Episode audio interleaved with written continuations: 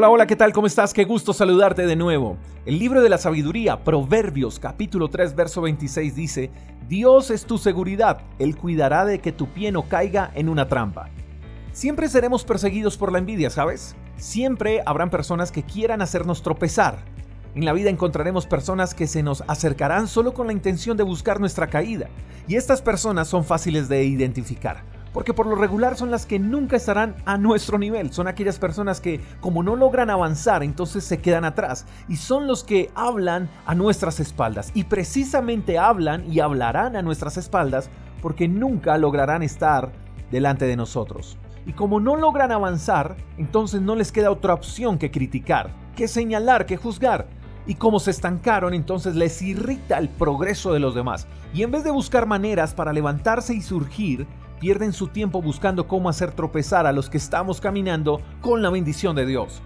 Así que cada trampa que encuentres debe comunicarte que estás haciendo bien las cosas, porque si no fuera así, entonces no buscarían tu caída, pero Dios es tu seguridad, Él cuidará de que tu pie no caiga en una trampa. No serás presa de tus enemigos, podrán acecharte, pero aunque sean más en número, aunque sean más grandes en influencia, no podrán contigo, porque no hay ni habrá una trampa que pueda con los hijos de Dios, porque mientras Dios sea nuestra seguridad, nada podrá hacernos daño. Dios es nuestra seguridad y punto.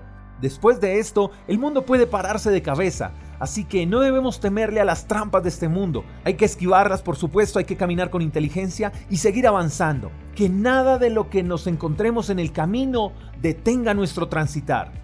Quiero concluir con lo siguiente, habrán personas que tiendan trampas contra nosotros para hacernos caer, pero tú y yo debemos tener mucho cuidado de que con nuestras actitudes, nuestros pensamientos o nuestras palabras no seamos nosotros los que pongamos trampas para que otros tropiecen. Hay que tener mucho cuidado. Espero que tengas un lindo día, te mando un fuerte abrazo, hasta la próxima, chao chao. Gracias por escuchar el devocional de Freedom Church con el pastor J. Echeverry. Si quieres saber más acerca de nuestra comunidad, síguenos en Instagram, arroba Freedom Church Call. Hasta la próxima.